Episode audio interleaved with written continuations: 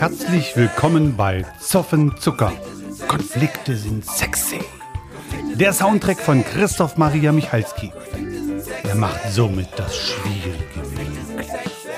Glücklich leben mit Konflikten. Eine weitere Folge von Zoffenzucker und ich bin hier in einem Pfarrhaus oder Pastorinnenhaus in Osnabrück und mir gegenüber sitzt Inga Göbert. Hallo. Hallo. Wir kennen uns aus einer früheren Wirkungsstätte von dir, deshalb duzen wir uns auch. Ich freue mich, dass ich jetzt quasi hier bin. Ich blicke aus dem Fenster direkt auf die Kirche. Ähm, wie bist du quasi hierher gekommen? Na, ich, es war klar, es steht eine Veränderung für uns an und dann haben wir so ein bisschen als Familie auch geguckt. Wir haben, ich wohne mit meinem Mann zusammen und zwei kleinen Kindern was für uns perspektivisch auch interessant sein konnte. Und wir mögen so ein bisschen das Dörfliche, deswegen war klar, Stadtrand passt. Und dachten, naja, so perspektivisch ist so eine Stadt ganz praktisch mit zwei Kindern in der Hoffnung, dass die dann irgendwie mit ihrem Bus dahin kommen, wo sie hinwollen. Wir reden hier über Osnabrück, für die, die weltweit zuhören. genau. genau. Osnabrück. The place to be. The place to be. Ähm, Lüstringen. Genau. Lüstringen. Wobei eigentlich sind wir hier in Gretisch, auf der anderen Straßenseite sind wir in Lüstringen. Okay, das heißt, es stand, fand ein Zusammenschluss statt. Das war bestimmt Gebietsreform 70er Jahre oder so, keine Ahnung.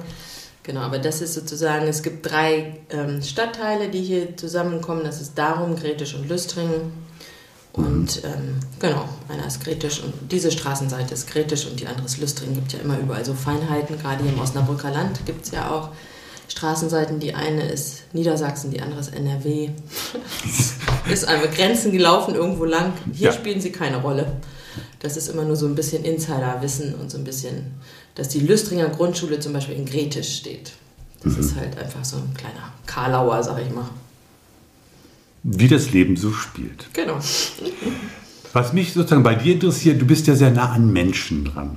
Also ich bin ja katholisch aufgewachsen. Ne? Mhm. Christoph Maria Michalski, sagt ja auch der zweite Vorname katholisch. Und da gibt es ja den Begriff der Seelsorge. Der ist nun die, äh, vielleicht ein bisschen belastet, mag sein, aber es geht ja sozusagen, du bist ja sehr nah an den Seelen von Menschen, weil Schicksale ja mhm. von Hochzeiten bis hin zu Taufen, Beerdigungen oder ähnlichen Sachen äh, an dich herangetragen werden einfach mal. Was sind denn so besondere Einzelschicksale, die dir, jetzt natürlich nicht nur hier, sondern als Pastorin so begegnen, die dich aktuell bewegen? Also was mich schon immer beeindruckt, wenn ich mit Leuten zu tun habe, ist erstmal, wie offen Menschen sind, was ja einfach sozusagen da auch damit zu tun hat, dass klar ist, ich darf nichts weiter sagen, sonst bin ich mal gleich alles los an Job, an Pensionsansprüchen, an allem, was sozusagen ist. Und das ist ja auch schon was Besonderes sozusagen, dass das so geschützt ist, dieser Beruf und auch dieses Seelsorge, Beichte, wie auch immer man das zusammen sieht oder trennt oder so. Ähm, das finde ich ist schon ein großes Privileg und eine große Verantwortung. Mhm. Ähm, ich erlebe das ganz unterschiedlich, je nachdem sozusagen, was bei den Kindern zum Beispiel im Konfirmandenunterricht los ist oder bei Hochzeiten gibt es ähm, die, wo man das Gefühl hat, naja, ich bin jetzt so ein bisschen die Sahne auf der Torte. Alles ist sozusagen schon einstudiert und choreografiert und jetzt kommt noch sozusagen die Kirche dazu. Aber es gibt auch ähm, Hochzeiten, die ich schon ähm, begleitet habe, wo einfach äh, krasse Geschichten dazu gehören. Ähm, ein Paar zum Beispiel, haben, die haben Zwillinge verloren. Mhm. Vor der Hochzeit, da war die Frage, wie gehen wir eigentlich damit um? Weil klar ist, die Kinder sind da, ob wir das wollen oder nicht. Und es ist auch dramatisch, dass sie sozusagen, sozusagen vom Himmel aus da sind, sage ich mal fromm. Ähm, aber gleichzeitig ist meine Erfahrung, je mehr man sozusagen solche Sachen wegdrückt, ähm, desto größer sind sie im Raum. Und wir haben da die Lösung gefunden, dass wir gesagt haben, ich stelle einfach zwei Kerzen auf den Altar, die sind angezündet und alle wissen davon, warum davon zwei Kerzen stehen. Und wer das nicht weiß, der nimmt das gar nicht wahr, weil da stehen ja noch Blumen und andere Kerzen und das, Sek das Tellerchen für die Eheringe und was weiß ich was, eine Bibel. Also so ein Altar ist ja ganz schön bevölkert. Ähm, und das war aber, wo die auch nachher sagten, das war gut. Weil sie sagten, das spielte eine Rolle, ohne dass es jetzt irgendwie total dramatisch ist und ich das extra erwähnen musste. Das wollten die ungern, weil sie sagten, ja, wir feiern einfach ja auch. Wir wollen auch Spaß haben und irgendwie Party machen und nicht irgendwie ins Drama verfallen, was uns sozusagen erwischt hat. Ähm, und das biete ich inzwischen oft an. Also ich hatte zum Beispiel auch Konfirmandinnen, wo der Vater verstorben ist oder Konfirmanden ähm, oder auch wo gerade eine Oma gestorben ist, wo einfach klar ist, da sind Feste, da, da, da wird nicht einfach nur gefeiert und gelacht, sondern irgendwer bricht irgendwann in Tränen aus und geht entweder zum Klo oder in, in den Garten oder so und tut so, als ob eine rauchen geht, aber eigentlich muss da irgendwie mal die Trauer raus. Und dann habe ich denen auch angeboten, mach doch eine schöne Kerze, die stellen wir auf den Altar. Dann wissen sozusagen alle internen Leute, um was es geht, alle anderen interessiert es nicht. Ähm, genau, das ist oft so. Oder auch, ich hatte in einer Gemeinde mal vor Weihnachten ähm, relativ viele Beerdigungen, wo ich dachte, oh Gott, wie feiern die jetzt eigentlich Weihnachten? Mhm. Ähm, und dann haben wir angefangen, da auf dem Friedhof zwischen zwei Gottesdiensten eine kleine Andacht zu feiern. So, und dann konnte man da hingehen, da wurde dann nicht Odu Fröhliche gesungen, ähm, aber man konnte danach überlegen, ob man nach Hause geht oder in den Gottesdienst. Und ich hatte das Gefühl, ich kann die Gottesdienste irgendwie richtig feiern, fröhlich feiern, weil ja irgendwie Gott Mensch wird und das alles wunderbar ist. Ähm, und ich nicht das Gefühl hatte, wir müssen jetzt auch noch das Drama in den Familien muss vorkommen oder so. Es hatte dann seinen Ort und seinen Platz. Ähm, und damit war das auch gut. Ähm, und das ich war erstaunt, wie viele kamen. Also wir hatten es nur im Gemeindebrief und bei den kirchlichen Nachrichten in der Zeitung, was ja jetzt irgendwie sehr intern ist und es waren 50 Leute da auf dem Friedhof abends im Dunkeln. so.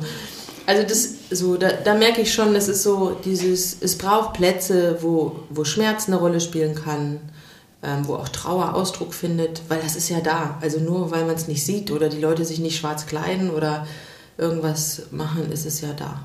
Also fällt mir dieser Spruch hier ein, Freud und Leid liegen direkt nebeneinander. Und ist, ist das sozusagen, natürlich, weil wir ja auch gesellschaftspolitisch äh, aktiv werden wollen, ist das aus deiner Warte aus so eine Tendenz, dass dieses Separieren von Freud und Leid? Ich weiß, keine Ahnung, ich glaube, was uns so ein bisschen verloren gegangen ist, sind so Ausdrucksformen für Leid mhm. oder für Trauer oder Schmerz, was aber auch praktisch ist. Also ich erlebe auch viele, die sagen, ich finde das gut, dass ich einfach mein Mann ist zwei, zwei Wochen tot und ich muss jetzt nicht schwarz rumlaufen, anderthalb Jahre. Oder ich muss nicht irgendwelche bestimmten Sachen machen und das sozusagen öffentlich machen, dass alle das sehen, was gerade los ist mit mir. Das ist das eine. Auf der anderen Seite fällt dann natürlich ein gewisser Schutz weg. Also ich erlebe auch zum Beispiel, dass vermehrt bei Beerdigungen Angehörige zum Beispiel aufs Kondolieren verzichten. Also die sind am Grab, verabschieden sich sozusagen von dem von dem Verstorbenen oder der Verstorbenen und gehen dann weg. Und die anderen, die Gäste, gehen dann auch. Und man kondoliert gar nicht mehr. Weil, ähm, weiß ich nicht warum, die wollen das nicht. Ich versuche das immer den Leuten ähm, anzubieten oder dazu auch richtig zu überreden. Also natürlich gegen den Willen passiert mhm. ja nichts, aber ja. darauf hinzuweisen, dass das einfach wichtig ist, dass auch die anderen Leute einmal sagen können, herzliches Beileid, damit man sich dann, wenn man sich beim Edeka an der Fleischtheke trifft, man wieder über das Wetter reden kann. Sonst gehen die Leute vorbei, weil die nicht wissen, wie sie ansprechen sollen. Ist das so eine Hilflosigkeit, mit diesen Gefühlen umzugehen? Du hast, du hast ja sozusagen ja. angesprochen, dass es früher gab so Riten, ich kenne das ja auch, ne? schwarz tragen, da gab es bestimmte Fristen, wie lange man das machen musste. Das war ja ein Schutzfaktor. Genau. Ich glaube schon, das ist ja immer die Frage, ob Regeln hilfreich sind oder beengt. Mhm. So, ähm, ich glaube, es ist den Leuten einfach unangenehm, dass man sozusagen öffentlich Trauer zeigt. Auch wenn sozusagen klar ist, Beerdigungen sind ja nur so halb öffentlich. Also da, die Zeitung kommt da ja nicht. So, es sei denn, es ist irgendwie Schäuble verstorben oder so. Mhm. Aber ähm, dass man irgendwie in Tränen ausbricht oder so, dass das. Ich ermutige tatsächlich inzwischen in Trauergesprächen wirklich dazu zu sagen, nehmt euch Taschentücher mit. Das ist, hier kann man richtig heulen und Zähne klappern und schniefen und das ist mir alles egal weil ich schon oft erlebe, dass die Leute so versteinern. Das ist für mich viel unangenehmer, als wenn ich weiß, da bricht jemand in Tränen aus und heult und heult und heult und irgendwer nimmt dir den Arm und so. Das ist, finde ich, das gehört dahin. So, wenn man traurig ist, ist man traurig. Und auch wenn die Leute, wenn der Kopf sagt, ähm, die Großmutter ist alt und lebenssatt verstorben, war auch gut so, die war auch mal, die war auch irgendwie mal froh, dass der Herrgott sie geholt hat. Ähm, dann kann man trotzdem traurig sein, dass eine Ära vorbei ist und dass Oma tot ist. Ich finde, dass man kann auch trauern, wenn der Kopf sagt, ist schon in Ordnung. So, weil Trauer ist irgendwie was für den ganzen Menschen. So, und da glaube ich schon, dass sozusagen dieses Thema ähm, nicht so angesagt ist. So, das kommt, ich finde, man merkt es in der Zeitung, im November kommen dann immer die Anzeigen über Friedhofsgärtner und was gibt es alles für Bestattungsformen. So, aber ansonsten spielt das keine Rolle. Aber die Leute sterben ja über, wie über das ganze Jahr. so. Ich überlege gerade, wie passt denn das mit diesem Exhibitionismus von, von Dschungelcamp und Co. quasi zusammen? Dass auf der einen Seite wir doch begierig sind, äh, Emotionen bei anderen Menschen zu sehen, aber hat das so eine, mit der Distanz zu tun, dass ich dann vorm Fernseher sitze und nicht beteiligt bin? Wie siehst du das? Na, ich glaube schon, dass es einfach interessanter ist, wenn andere irgendwie durchknallen, als wenn man selber betroffen ist. Und ich glaube einfach, dass Trauer was ganz Verletzliches ist. Also meine Erfahrung ist, Trauer nimmt sich den Platz und die Kraft und alles, was sie braucht, ob die Leute das wollen oder nicht. Und da kommen wir mit unserem Kopf auch nur schwer gegen an. Ähm, ich habe das selber erlebt. Meine Großmutter ist nach fünf Jahren Pflege und nach dem Schlaganfall und so, alle waren froh, dass sie endlich sozusagen gehen konnte. Und trotzdem war ich total traurig und habe geheult wie so ein Schloss und in der Beerdigung und sage, ich war irgendwie 32, wo ich dachte, Entschuldigung, Oma ist alt gestorben, was heulst du hier eigentlich? Und ich heulte und heulte und heulte. Und es hat auch Jahre gedauert, dass ich nicht irgendwie Weihnachten dachte, oh, wo ist meine Oma? Oder in Urlauben, weil ich als Kind oft da war, dachte ich, oh, jetzt hätte ich meine Oma angerufen. Ähm, oder so, oder es Geburtstage oder, also Todestag hatte ich immer nicht so, es war nicht so meins, aber es gab immer so Sachen, wo mich das so angeweht hat. Mhm. Und das ist auch peinlich, also weil keiner erwartet von einer 30-Jährigen, dass die in Tränen ausbricht, weil jemand mit 87 stirbt. Also das ist ja schon okay, wenn jemand stirbt. Und natürlich fand ich das auch okay, ähm, so dass ich hätte das nicht so gerne ähm, dem Kirchenvorstand erzählt, sage ich mal so in der Situation, wenn das so eine professionelle Öffentlichkeit ist. Und ich glaube, dass das vielen so geht, ähm, gerade weil wir ja das große Privileg haben, dass viele Leute alt sterben. Hm. So, wo alle klar ist, wenn man in der Zeitung guckt, na gut, 85, 83, so, da darf man sich nicht anstellen. Und finde ich, trotzdem kann man sich anstellen. Auch als Ehepartnerin oder Ehepartner oder Lebensgefährte.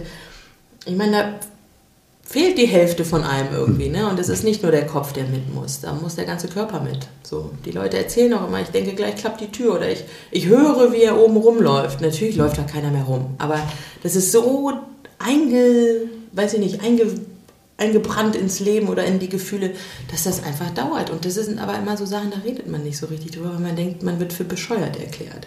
Und das ist was anderes als so ein Insti also inszenierter inszeniertes Drama wie Dschungelcamp oder so, wo klar ist, die Leute lassen sich darauf ein, um irgendwie Quote zu machen oder weil es einfach witzig ist oder provoziert wird oder die Peinlichkeit irgendwie.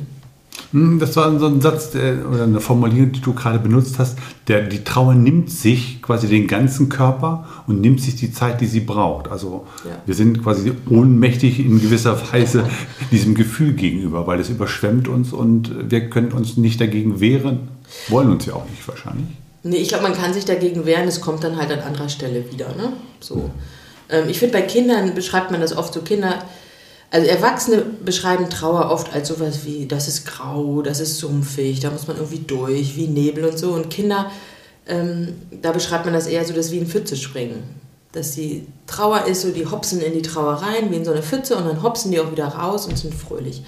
Ähm, und das, ich finde, zwischen diesen beiden Polen findet Trauer statt. Also es heißt ja nicht, dass man den ganzen Tag weint oder dass man depressiv wird oder die Melancholie irgendwie drei Jahre einen im Griff hat. Aber es heißt, dass man irgendwie schon sich neu sortieren muss. Weil es mhm. fehlt einfach irgendwer. Genau. Und wenn das nicht ist, ist es ja auch nicht schlimm. Dann heißt es nur, man war nicht so nah mit der Person. Also ich mache ja Beerdigungen relativ oft und natürlich bin ich innerlich beteiligt, aber ich trauere nicht um die, die verstorben sind. Ich fühle mit mit denen, die trauern. Deswegen muss man auch nicht bei jedem Todesfall gleich irgendwie ein großes Drama ausbrechen. Aber wenn es was ist, was einen innerlich betrifft oder wo man innerlich verbunden ist, ähm, dann spielt sich die Trauer einfach, spielt sich ins Leben. Und ich habe, das können auch ähm, Tiere sein oder Haustiere oder so, man sagt ja auch oft ein Umzug oder eine Lebensveränderung oder sowas sind auch alles kleine Trauerprozesse. Eigentlich können wir es üben, wenn wir es nicht wegbügeln würden. Eigentlich können wir es üben, wenn wir es nicht wegbügeln. Naja, ein Beispiel zum Beispiel, wir sind umgezogen und alles war so ein bisschen, oh, wir ziehen um und wie aufregend. Und natürlich merke ich selber, wie ich Sachen aus der alten Welt sozusagen vermisse. Mhm. Nicht nur Menschen, sondern auch Gewohnheiten oder bestimmte ähm, bestimmte Wege einfach, die ich gegangen bin oder bestimmte Rituale, die ich hatte. Ähm, und das ist auch traurig.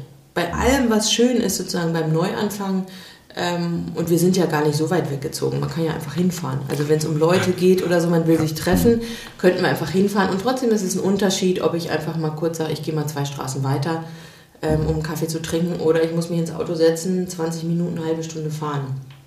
Und das irgendwie dem auch Aufmerksamkeit zu schenken. Oder auch unsere Tochter, die sagt immer, ja, ich will in einen anderen Kindergarten mal wieder. Und so.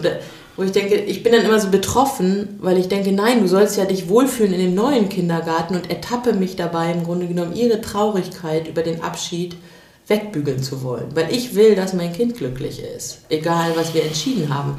Und trotzdem merke ich, muss ich mich dann immer stoppen und sagen, ja, es ist okay, dass du traurig bist. Kann ich verstehen, weil es war anders, es war es war gewohnter, sie war da seit der Krippe, sie musste nicht sozusagen mit fünf Jahren irgendwie neue Freundschaften knüpfen.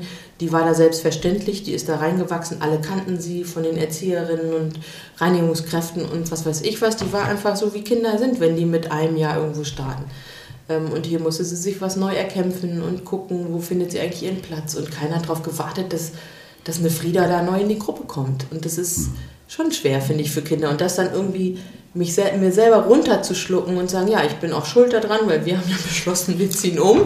Und trotzdem irgendwie zu sagen, ja, ich kann das verstehen, dass du traurig bist, das ist auch okay. Und es ist auch okay, wenn das jetzt nach einem halben Jahr immer noch so ist. Weil es ist einfach, ne, sie springt dann halt in ihre Pfütze und dann hopst sie da auch wieder raus. Da sprichst du für mich total einen triggernden Punkt an, weil ich bin ja auch so aufgewachsen nach dem Motto, was ich, wenn du hingefallen bist, so dieses, ist nicht schlimm, ähm, Pust, Puste und dann ist es quasi wieder weg. Das ist ja letztendlich, wir sprachen ja über Gefühle auch zulassen ich durfte ja quasi nicht trauern, was jetzt kein Vorwurf an meine Eltern ist. Aber so nach dem Motto, es wurde nicht damit, es wurde nicht verarbeitet, es wurde damit nicht umgegangen, sondern negiert. Ne? Ist nicht da, ist nicht so schlimm, stell dich nicht so an, äh, hab dich nicht so oder ähnliches. Also diese Zeit, die ich ja gerade bei dir auch raushöre, einfach zu sagen, ja, das ist ein trauriger Moment. Und dann zum Beispiel mit Kindern diesen gemeinschaftlich zu erleben und auch zu akzeptieren. Jetzt ist es einfach mal so. Ja. Und wir haben hier zum Beispiel, also das ist ja auch so ein Beispiel mit diesem Hinfallen. Da, das erlebe ich ja auch und dass ich als Mutter auch keine Lust habe auf dieses Geheule wegen irgendwie gestolpert. So, wir müssen mhm. zum Sport oder ich will, wir sind einkaufen oder die Zeit ist knapp oder so, jetzt auch mal gut wo ich versuche mir anzugewöhnen, zu sagen, ja, ich kann verstehen, dass es dir weh tut und das tut mir auch leid und ich puste auch und nehme den Schmerz wahr, aber wir müssen leider zum Sport fahren. Also Gut, das eine schließt das andere ja nicht aus, ein gewisser Pragmatismus, aber diese, da wird ja die Wurzel gepflanzt so genau. nach dem genau. Motto, ähm, du darfst traurig sein, genau. du darfst ein Gefühl ja. zeigen. Und wir haben jetzt auch, nachdem wir hier an der, neu, an der neuen sozusagen an unserem neuen Wohnort haben wir natürlich eine Einweihungsparty gemacht mit ihren neuen Kindergartenkindern und wir haben Fasching gefeiert, das ist jetzt ein paar Wochen erst her. So, und jetzt ist klar, wir feiern Frühlingsfest mit den alten Freunden. Die werden alle eingeladen. Ich habe mich da, wochenlang habe ich immer versucht, das zu ignorieren und zu sagen, ah, ja, schlaf noch mal drüber und ja, wir haben doch hier, wir können doch auch ein Frühlingsfest mit irgendwem oder ein Fest mit irgendwem feiern. Und es kam immer wieder, dass ich eigentlich will, dass die hierher kommen. Und jetzt sind die Einladungen gemalt, jetzt muss ich die noch alle schreiben. So, aber das ist auch was, ne, wo ich sagen würde, okay, dann muss sie einfach, müssen die alle noch mal herkommen und sie wird auch einfach, also ich glaube, es wird gar nicht so, wie sie sich das vorstellt weil für die Kinder aus sozusagen ihrer alte Truppe ist das Leben ja ohne sie auch weitergegangen. Mhm. So, die haben ja auch ihre neuen Erlebnisse, Geschichten, Beziehungen, Kämpfe, was weiß ich was gehabt, so wie sie ja auch. Und dass sie sich, glaube ich, so ein bisschen vorstellt, es ist so wie immer und so einfach und so. Ähm, genau, aber das ist ihr Weg, muss sie irgendwie durch. Mhm. Und wenn sie meint, es hilft oder es ist dran, dann bitteschön. Kann, ich kann das nicht, ich weiß auch nicht. Ich bin da vielleicht auch nicht so eine richtig gute Mutter, aber ich, das ich, ich sage immer, naja, ich sage immer, ich bin so ein guter Vater. Ne? Bin, das, das, ganze Kümmern und Mutti-Zeug, das fällt mir manchmal ein bisschen schwer, aber ich gebe mir Mühe. Jetzt sind wir ja von der Trauer zu den Kindern gekommen, ja. was ich sozusagen eine wunderbare Brücke finde. Du hast über Konfis auch gesprochen. Ja. Was hatten sich so deiner Beobachtung nach mit den Konfis in den letzten Jahren geändert? Gibt es da etwas? Ach, das ist ganz schwer. Ich finde natürlich soziale Medien spielen eine Riesenrolle. Ähm, auch jetzt, ähm, wer, wer, wer chattet mit wem über was und wie und so, das ist ja irgendwie, das findet alles so im, im Dunklen statt. Da habe ich ja überhaupt keinen Zugriff. Das finde ich manchmal ein bisschen schade. Ähm, aber ich bin, also ich bin Pastorin immer mit sozialen Medien im Hintergrund gewesen oder zumindest irgendwelchen Handys, die mit auf Konfifahrten gekommen sind. Ähm, Ich glaube, was ich habe im Moment einen Konfi-Jahrgang vierte Klasse. Da ist sozusagen findet der erste hier in diesem in dieser Gemeinde findet da sozusagen ein Konfi-Jahrgang statt. Da merke ich, ähm, wie wichtig die Frage nach weiterführenden Schulen ist natürlich. Das ist ein Wahnsinnsthema, das hätte ich nie Ja. gedacht. Ähm, wer geht wohin und dass die Kinder genau wissen, was die Eltern erwarten. Ähm, und das ist bei manchen Kindern easy, weil entweder die Eltern entspannt sind oder die entspannt sind oder denen das egal ist. Weiß ich auch nicht was, aber wo auch schon klar ist bei anderen Kindern, ähm, die wissen, ich soll auf die und die Schule, aber die Schulen dürfen natürlich auswählen. Und wenn man das erste Kind ist, gibt es kein Geschwisterkind. Und ob das so klappt oder nicht klappt. Ähm, oder ich auch ähm, schon erlebt habe ähm, bei, bei Gesprächen, dass Eltern gleich sagen, nee, wir melden gar nicht erst da an, weil da kommt man sowieso nicht drauf. Und dann nehmen wir lieber die Schule und dann muss sie nicht so. Ne? Das ist, finde ich, ist ein großes Thema, wo ich mich immer frage, muss das sein? Also müssen so Viertklässler, die sind ja so zehn, müssen die so einen Stress haben? Klingt ja ein bisschen nach japanischen Verhältnissen, dass man wirklich diese, diese starke Selektion. Okay, das war Wobei- auch nicht so. Naja, ich glaube, von außen betrachtet ist es was anderes. Mein Vater zum Beispiel war Berufsschullehrer, der hat immer gesagt, man kann ohne Schulabschluss seine Bildungskarriere als Universitätsprofessor enden. Man braucht kein Abitur, um am Ende sozusagen Universitätsprofessor zu sein. Man geht einfach an die Berufsschule, macht da seinen Hauptschulabschluss, macht eine Lehre, kriegt seinen Realschulabschluss dazu, geht an die Fachoberschule, kriegt seine Fachhochschulreife, macht einen Bachelor an der FH, geht damit zur Uni. So. Und das kostet einen vielleicht anderthalb Jahre mehr. So, das, also insofern von außen betrachtet ist es anders. Von innen ist es irgendwie, finde ich, ist da relativ viel, viel Druck drin.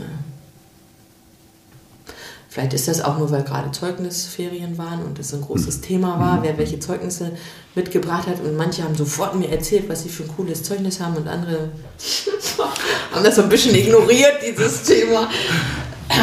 So, und das, ähm, genau, auf der anderen Seite ist das ja auch das Leben. Vielleicht müssen Kinder das auch lernen. Was hältst du denn von dem Gedanken, wenn bei den Bundesjugendspielen die Wettbewerbe abgeschafft werden? Also ich, ich habe das mit Schmunzeln ähm, wahrgenommen, weil ich sagen würde, ähm, also ich gehörte bei den Bundesjugendspielen zu einer, ich habe mal eine Ehrenurkunde gekriegt.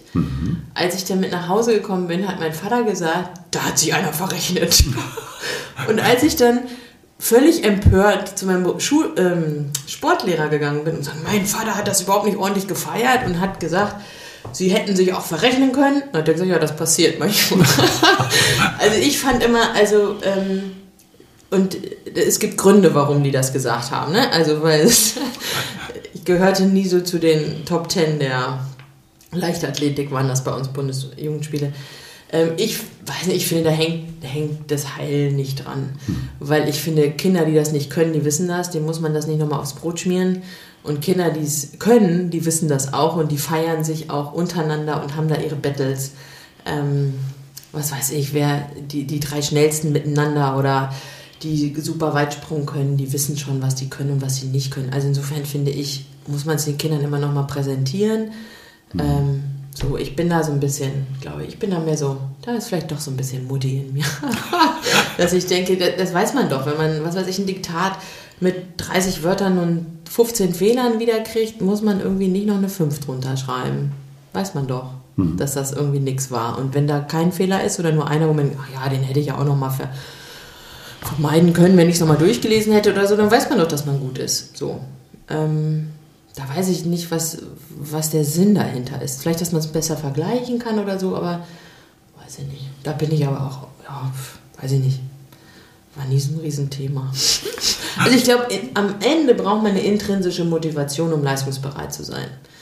Ähm, oder es muss was geben, wo man denkt, das möchte ich gut hinkriegen. Also wir hatten zum Beispiel, hier, um nochmal auf die Konfis zu kommen, Genau. ich musste mit denen, die mussten Gottesdienst machen, war vorgesehen. Bevor ich hierher kam, war klar, am 11. Februar machen die Gottesdienst. Ich war völlig planlos, wie das gehen soll, weil vorher waren Zeugnisferien, davor war Weihnachten und Ferien und was weiß ich, wusste nicht, wie ich das machen soll. Und dann habe ich gesagt, so, dann machen die das eben. So, dann machen die den Gottesdienst. Dann habe ich mit denen, haben uns ein Thema ausgesucht oder ich habe ein Thema ausgesucht, dann mussten die dazu was schreiben. Und ich habe da die Predigt draus gemacht, dann habe ich noch so das zusammengebaut. Dann haben wir das zweimal geübt, weil es war ja jetzt nicht so viel Zeit, um das perfekt zu machen. Dann habe ich vor dem Gottesdienst allen gesagt, so, das ist hier ein Gottesdienst und keine Fernsehaufführung. Das ist halt irgendwie so, welcome to life. Ähm, und wenn was schief geht, ist alles so, mach nichts. So am Ende war ich die Einzige, die einen Schnitzer reingebaut hat. Alle Kinder haben super performt. Und dass auch die, die super lesen können oder die, die zu Hause nochmal richtig geübt haben, dass sie lesen konnten oder die, die, als sie sahen, dass die Kirche voll war, irgendwie gesagt, oh nein, die Kirche ist ja voll, wie soll ich das denn machen? Und so, die standen da vorne, hatten ihr Skript in der Hand, haben ins Mikro geredet, haben das top gemacht. So, da war halt auch irgendwie klar, so, wir, wir machen das jetzt, wir schaffen das, das wird gut. Ohne dass am Ende ich da stand, um zu sagen, so, du kriegst dafür die Note oder die Note, sondern es war einfach das gemeinsame Ding, wir wollen das schön machen ähm, danach gab es natürlich noch einen Applaus und man sah irgendwie die Eltern, oh, so, ne? Mhm. Ähm, und das war einfach schön.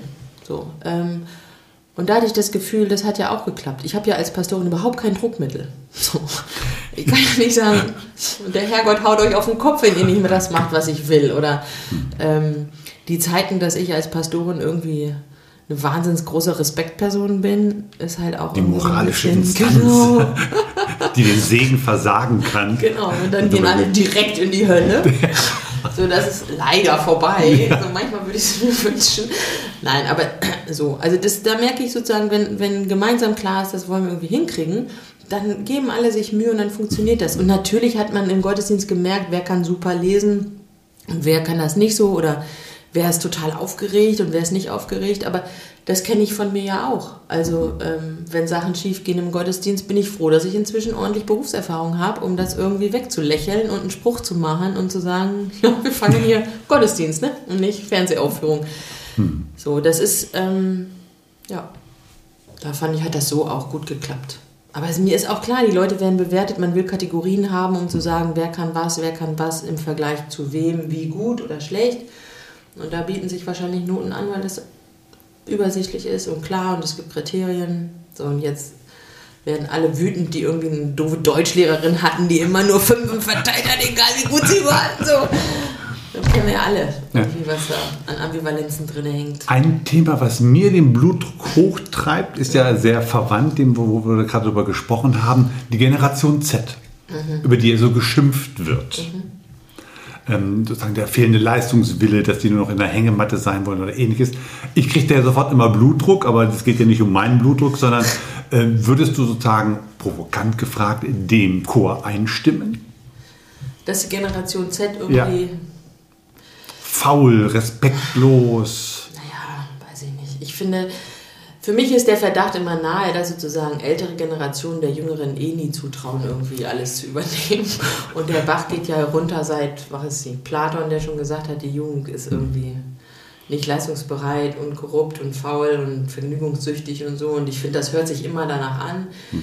Ähm, am Ende glaube ich, wir leben in einer Welt, die sich in einem derartigen Tempo verändert, dass wir froh sein können über junge Leute, die irgendwie davon nicht verzweifeln, sondern irgendwie fröhlich ins Leben starten.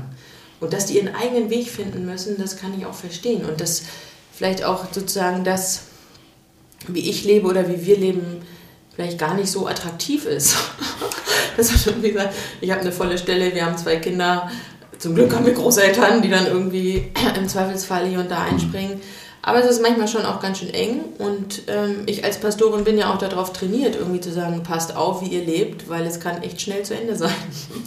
und vielleicht hat die Generation Z das irgendwie zu oft gehört oder so, dass man sagt, man muss auch gucken, dass irgendwie das Wesentliche vorkommt und vielleicht entscheidet jede Generation auch selber, was das Wesentliche ist. So, und wenn man jetzt sagt, die innerhalb von einem Jahrhundert haben wir den Klimawandel irgendwie durch die Decke geschossen, ist das vielleicht kein Modell, was sozusagen wahnsinnig zukunftsfähig ist. Und da muss man vielleicht irgendwie auch andere, anderen, andere Wege eröffnen. Und ähm, ich bin ja so ein bisschen von Haus aus Optimistin oder auch fromm gesagt Hoffnungsträgerin, dass ich denke, so schnell ist die Welt immer noch nicht untergegangen. Und am Ende muss es der Herrgott sorgt fürs Armageddon und nicht wir. So, ist vielleicht ein bisschen leicht gesagt, aber sonst kann man ja auch zu leicht verzweifeln. Ich stelle dann mal die provokante Frage, ja. wer hat denn diese Generation Z erzogen? Ja, ich, ich bin noch zu jung. Ja, aber letztendlich ja, ja. sind sie ja in Anführungszeichen ein Erziehungsprodukt ja, äh, von, von denjenigen, die am meisten quasi drüber lästern, ne? diese Babyboomer und ähnliches. Und wie, ich bin ja genau derselben Ansicht, wie du gesagt hast. Nennen wir eine Generation von Älteren, die gesagt hat, wir haben eine tolle Jugend und da, wir sind froh, dass die so sind. Das gehört ja einfach auch so, ja. sich so, so zurechtruckeln dazu, dass man sich quasi aneinander reibt. Und, und, ich finde auch mit Anfang 20 zum Beispiel wusste ich genau, wie das Leben läuft. Ne? Ich wusste, ja, was klar. ist richtig und was ist falsch und so muss das und so, so. Und ab 25 dachte ich, oh, was ist denn noch komplizierter das Leben? So, und das ist ja auch, finde ich, muss man den Leuten zugestehen. Ne? Oder wenn ich manchmal auch mit, mit Jugendlichen diskutiere, ja, die wissen, wie es läuft, die wissen, wie Klimawandel funktioniert und alles Mögliche und wie, was richtig und falsch ist. Und dann sage ich, ja, ja, werdet erstmal alt. Willkommen in den Komplexitäten der Wirklichkeit. So. Aber das, das, ist ja das Vorrecht der Jugend, ja, eine gewisse Naivität, aber das ist ja sozusagen auch eine, äh, ich, ich ertappe mich ja auch dabei, äh, Klimakleben äh, redet heute keiner mehr fast drüber, ja, ja. Ne, weil natürlich andere Katastrophen sind, aber dieses Aufrütteln, was dadurch passiert ist, dass zugegebenerweise kann man sich über die Aktion des Klebens und, und der Verkehrs das Chaos kann man sich darüber streiten. Aber das Aufrütteln mal zu sagen, hallo, hier läuft was in die falsche Richtung, also diesen Mut zu haben und wenn ich höre, teilweise auch wie eloquent äh, die Jugend sich dazu äußert, wo ich denke, wie, wow, also das hat was anderes als mit Jeans und Parker irgendwie muffig an der Bushaltestelle stehen und cool sein. Das ist jetzt ein Zitat aus meiner Jugend, schon etwas länger her. Ähm, ich, also ich finde die Jugend großartig. Ja, ja, ich mag die auch. Ja. Und ich finde auch, also die müssen ihren Weg finden und ich bin nicht diejenige, die weiß, wie es richtig ist. So, ich fummel mich ja auch sozusagen so ein bisschen durchs Leben und Lieben und was weiß ich was alles, ne? wie es so geht. Gehen wir mal den hypothetischen Raum. Ne? Mal ja. sozusagen, was wäre schön? Wünsche. Also ich meine, ich sehe nicht aus wie eine Fee, das ist jetzt zu viel an Vorstellungskraft unrasiert. Aber die Frage, was würdest du dir sozusagen wünschen ähm, für mehr Glück, für mehr Zufriedenheit bei den Menschen? Also ich bin ja im Grunde meines Herzens eine fromme Seele, ne? Ähm, mhm. Das nicht nur berufsbedingt, würde ich sagen. Ich würde mir manchmal wünschen, dass mehr Vertrauen ins Leben ist. So, das heißt, auf fromm, also auf fromm ist das natürlich, hat das was mit Glauben zu tun. Ähm, weil dann Luther ja auch immer brav das lateinische Wort Fiducia genommen hat, wenn er über Glauben geredet hat und das nicht heißt komische Dinge für wahr halten, sondern Glaube meint halt ein Vertrauen in Gott, in den Urgrund, in das Leben. So. Ähm, und das würde ich mir manchmal mehr wünschen. Weil ich glaube, das gibt eine Gelassenheit und, ähm, und das gibt auch so eine gewisse, ich finde, Hoffnungsstärke. dass am Ende wird schon alles irgendwie gut sein und es hat jemand anders in der Hand. Ich finde, es entbindet nicht vor gesellschaftspolitischer Verantwortung oder auch ähm, anderer Verantwortung innerhalb der Familie oder im Beruf oder wo auch immer man steht. Ähm, aber ich finde, es nimmt die Dinge, es setzt die Dinge dahin, wo sie hingehören. Es gibt die letzten Dinge und es gibt die vorletzten. Und wir sind zuständig für die vorletzten. So. Und mhm. das, ich finde, es begrenzt mich auch so ein bisschen, dass ich weiß, bestimmte Sachen habe ich nicht in der Hand. Ähm, und manches kann ich dem, dem Herrgott übergeben. So. Macht das Sinn? Also ich finde es ja immer so ein frommer Sprech, wo man immer so ein bisschen... Aber ich glaube, das würde ich einfach wünschen. Und ob man jetzt da deswegen Kirchenmitglied ist oder nicht, ist eine, steht auf einem komplett anderen Blatt. Aber dass man, dass nicht alles gleich eine Katastrophe ist. So dass man sich irgendwie getragen weiß und gehalten und irgendwie, man wird es schon irgendwie schaffen und durchkommen. So. Was könnte denn jeder Einzelne von uns dazu beitragen? Tja. naja, ich weiß nicht. Ich erlebe, also ich erlebe das sozusagen bei mir so zweischneidig. Ich erlebe sozusagen im Umfeld schon auch viel Gelassenheit, wenn ich dann sozusagen politische Diskussionen oder auch im Radio oder Zeitungen oder Social Media oder so, dann bordet alles über und alles wird ständig, hackt jemand auf jemandem rum und alle performen unterirdisch, was weiß ich. Und ich denke mal so, Mann, die arbeiten echt viel und die sind echt viel unterwegs und die haben wenig Zeit, mal irgendwie den Kopf in die Luft zu stecken oder hm. die Füße hochzulegen. Kann man das auch mal nicht mal wertschätzen? Kann man nicht mal sagen, wie cool, dass es Leute gibt, die natürlich auch gutes Geld verdienen, aber die könnten mit anderen Sachen, mit weniger Aufwand viel mehr verdienen. Ähm, dass man einfach mal so freundlicher wird, ein bisschen wieder. Du, so. ich finde es also diese einfachen Worte, man, ich wage ja kaum das Wort Tugenden in die Hand zu nehmen oder in den Mund zu nehmen, aber einfach so diese, jetzt hast du gesagt, Gelassenheit, vielleicht ein bisschen Dankbarkeit. Das ist ja, das auf jeden Fall. Also ich hab, bin ja ein bisschen rumgekommen in der Welt dass wir in einem Land leben, also da denke ich als Frau auch immer, ne? ich kann ein eigenes Konto aufmachen, das konnte meine Oma nicht, beziehungsweise mein Opa hat sie einfach zugemacht. Auf einmal stand die in der Sparkasse und kam ans Geld nicht mehr ran. Deswegen hat sie nie wieder Geld bei der Sparkasse gelassen. Und das war nicht, weil die ja. Sparkasse böse war, sondern weil das die Regel war. Hm. Mein Opa hat sie einfach gestrichen, fertig. Ähm, oder dass ich heiraten kann und mich scheiden lassen kann, ohne dass irgendwie ich sozial geächtet werde, religiös geächtet werde. Ich bin begeistert auch, dass ich in der Kirche arbeite, wo klar ist, Schwangerschaftsabbruch ist okay. Also keine Frau wird gezwungen, ein Kind zu kriegen, wenn sie das nicht will. Ähm, und wir begleiten das seelsorglich und wir unterstützen auch die politische, ähm, politische Meinungsbildung dazu, dass man sagt, ja, es muss die Möglichkeit geben, weil die Alternative ist ja, ich hole mir einen Kleiderbügel und biege den auseinander. Mhm. Ähm, oder dass wir gleichgeschlechtliche ähm, Paare nicht nur segnen, sondern ich traue die auch ordentlich und so. Ähm, das finde ich ist einfach eine Errungenschaft, wo ich immer denke, bloß nicht zurück in die 50er. Also mhm. gerade als Frau. Und das ist total klar ist, ich arbeite voll, ich trage Verantwortung, die Leute hören mir zu, wenn ich rede. Es macht keinen Unterschied im Kirchenvorstand, ob ich eine Frau bin oder ein Mann. Ähm, und auch bei uns sozusagen privat ist es total klar, dass man, man natürlich sich um die Kinder kümmert und den Einkauf macht und die Wäsche macht und was weiß ich was. Und wenn ich irgendwie wichtige Sachen habe, dann sieht es halt hier aus wie Sau. So, dann wird halt eben nicht aufgeräumt. Dann ist halt hier drei Tage irgendwie Haiopai und großes Drama. Ja, und dann wird irgendwann aufgeräumt und fertig. So, da kommt keine Mutter oder Schwiegermutter, die sagt, ja, du musst aber das so machen. Und so geht das aber nicht. Und wann hast du das letzte Mal einen ordentlichen Braten gekocht? Und so, wieso Nudeln tun es doch auch. So. ähm, so, das, ähm, da finde ich, wünsche ich mir das an. Also da bin ich einfach total dankbar und froh und auch, ich finde, demokratische Meinungsbildungsprozesse, das ist eine Riesenerrungenschaft und ob man das jetzt so bundespolitisch macht oder in so einer Stadt wie Osnabrück oder auf dem Dorf, das ist einfach toll und das ist wichtig, dass Leute sich da engagieren ähm, und dass irgendwie wir uns auch einigen auf gemeinsame Grundlagen, dass einfach Menschenrechte, mhm. die Würde des Menschen und solche Sachen, Freiheiten einfach klar sind. Und da sind dann sozusagen die Grenzen, wo es schwierig wird. Ähm, aber wo ich denke, wie kann man das aufs Spiel setzen? Also wie mhm. kommt man, gerade Frauen, also wo ich finde, es sind immer als erstes die Frauen, ähm, die irgendwie zurück an den Herd geschickt werden, die sollen mal mehr Kinder kriegen. Ich denke, zwei reichen völlig. So. so, ich habe eine Freundin, die haben fünf und sind glücklich und das ist total toll. Manchmal denke ich, oh, ich will auch fünf. Und dann denke ich wieder abends, ach nee, so. Aber dass es eben meine Entscheidung ist, ne? oder unsere Familienentscheidung, ähm, wie wir das handhaben, auch wie wir es miteinander leben und keiner guckt komisch, wie wir es machen. Auch andersrum erlebe ich das. Freundinnen, die äh, sehr reduziert haben, ihre Arbeitszeit, äh, weil sie sagen, ihnen ist das wichtig, irgendwie mehr Zeit in der Familie zu haben, ist auch völlig in Ordnung. So, das, das finde ich einfach, ja, so will ich einfach auch weiterleben. So will ich auch, dass das weitergeht in der Gesellschaft. Auch religiös, dass klar ist, keiner wird muss irgendwie auf eine bestimmte Art religiös sein. Keiner muss auf eine bestimmte Art seine Partnerschaft leben. Hauptsache, es, geht irgendwie gut zu miteinander. so. Also diese, diese, Dankbarkeit oder dieses Seinlassen hat für mich äh, auch was zu tun mit einfach mal die Klappe halten. Mhm. Das, du hast es ja auch schon so angedeutet. Es wird immer alles zum Drama gemacht, es wird alles hochgekocht, es wird immer auf die anderen runtergeguckt, runtergehauen, wo ich denke einfach mal, es gibt ja von ähm, Viktor Franke so einen wunderbaren Satz, zwischen Reiz und Reaktion liegt ein Raum. Ja.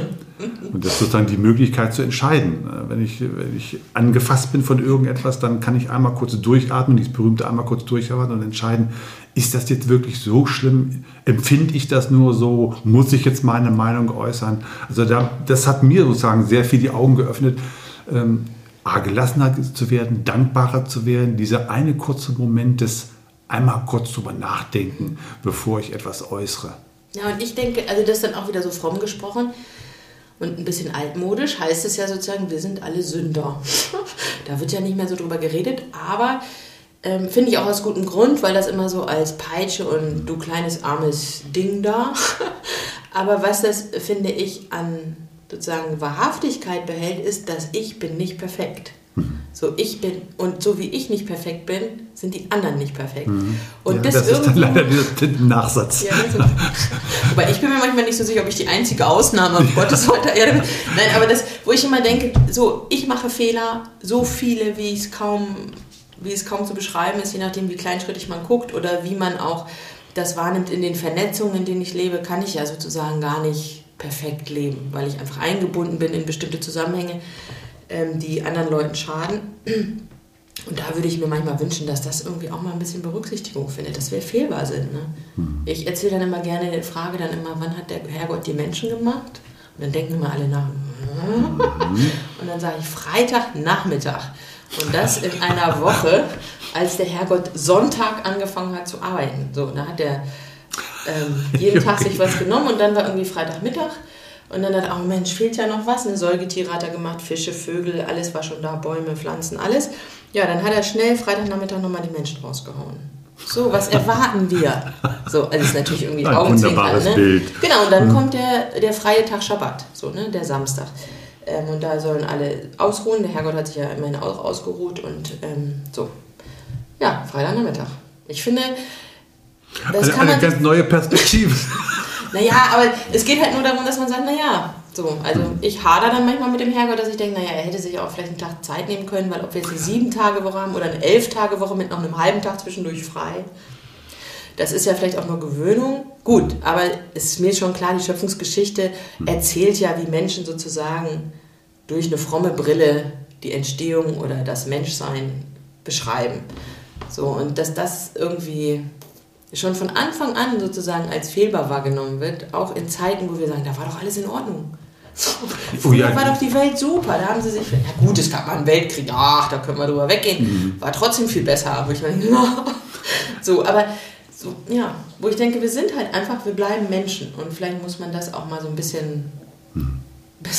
darf man sich da auch so ein bisschen, also deswegen muss der Anspruch nicht runtergehen und alles Mögliche, aber es so ein bisschen relativieren. So der Absolutheitsanspruch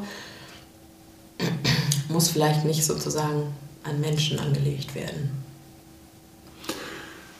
Was gäbe es ein schöneres Schlusswort als dieser Satz? Und natürlich war der Pastorin, die Abschluss der Predigt gehört dir.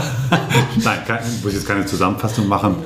Ich denke mal, den Wunsch, den du ja geäußert hast, vielleicht ein bisschen mehr Dankbarkeit, ein bisschen mehr Zuhören, das habe ich so auch herausgehört. Naja, und so ein Vertrauen ins Leben. Vertrauen, genau. Das so, ich finde, es ist auch, ich erlebe das oft auch ähm, in Gesprächen mit Leuten, die sagen, ja, man kann ja heute niemandem mehr vertrauen und früher war das besser und jetzt ist irgendwie immer, alle machen Enkeltrick so.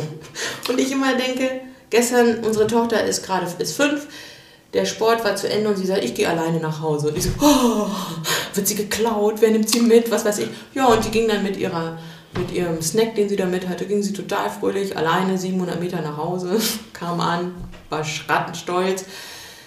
So, wo ich denke, ja, ist nichts passiert. So, kann ich nicht, und ich gönne ihr das, ne? aber gleichzeitig merke ich, es fällt mir natürlich auch schwer, ne? weil ich immer denke, oh, die Welt ist so gefährlich. Aber wenn ich in meine Welt gucke, ist sie gar nicht so gefährlich. Wir haben hier auch schon mal einen Schlüssel draußen stecken gehabt. Da hat leider keiner die Spülmaschine ausgeräumt. Ist auch keiner reingekommen, so, ne? Oder wir haben auch mal die Tür vom Auto au richtig aufgelassen, sperrangelweit. Ja, war am nächsten Tag immer noch auf. So, und das, deswegen muss man es nicht provozieren. Und natürlich ist mir auch klar, man muss irgendwie das Haus abschließen und das Auto zumachen und so. Ja, aber dass man die Welt nicht so schlecht macht, weil ich finde, der Herrgott hat die schon ganz gut hingekriegt. Amen. Ja, ganz, das hätte ich jetzt nicht gesagt, aber es passte genau, Nein, wunderbar. Nein, ganz herzlichen Dank für dieses launige Gespräch mit ganz vielen Impulsen und einer wunderbaren, fröhlichen Art von dir. Ich denke, die ist ansteckend. Ganz lieben Dank. Ich wünsche dir sozusagen noch eine schöne Zeit und danke für die Zeit, die du uns geschenkt hast. Sehr gerne.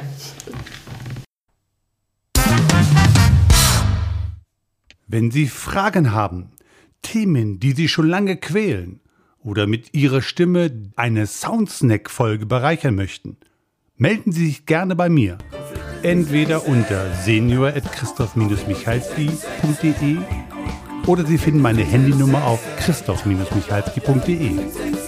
Ich freue mich, wenn Sie bei der nächsten Folge die Lauscher auf Empfang stellen. Bis dahin, Konflikte sind sexy. Ja, sowas von.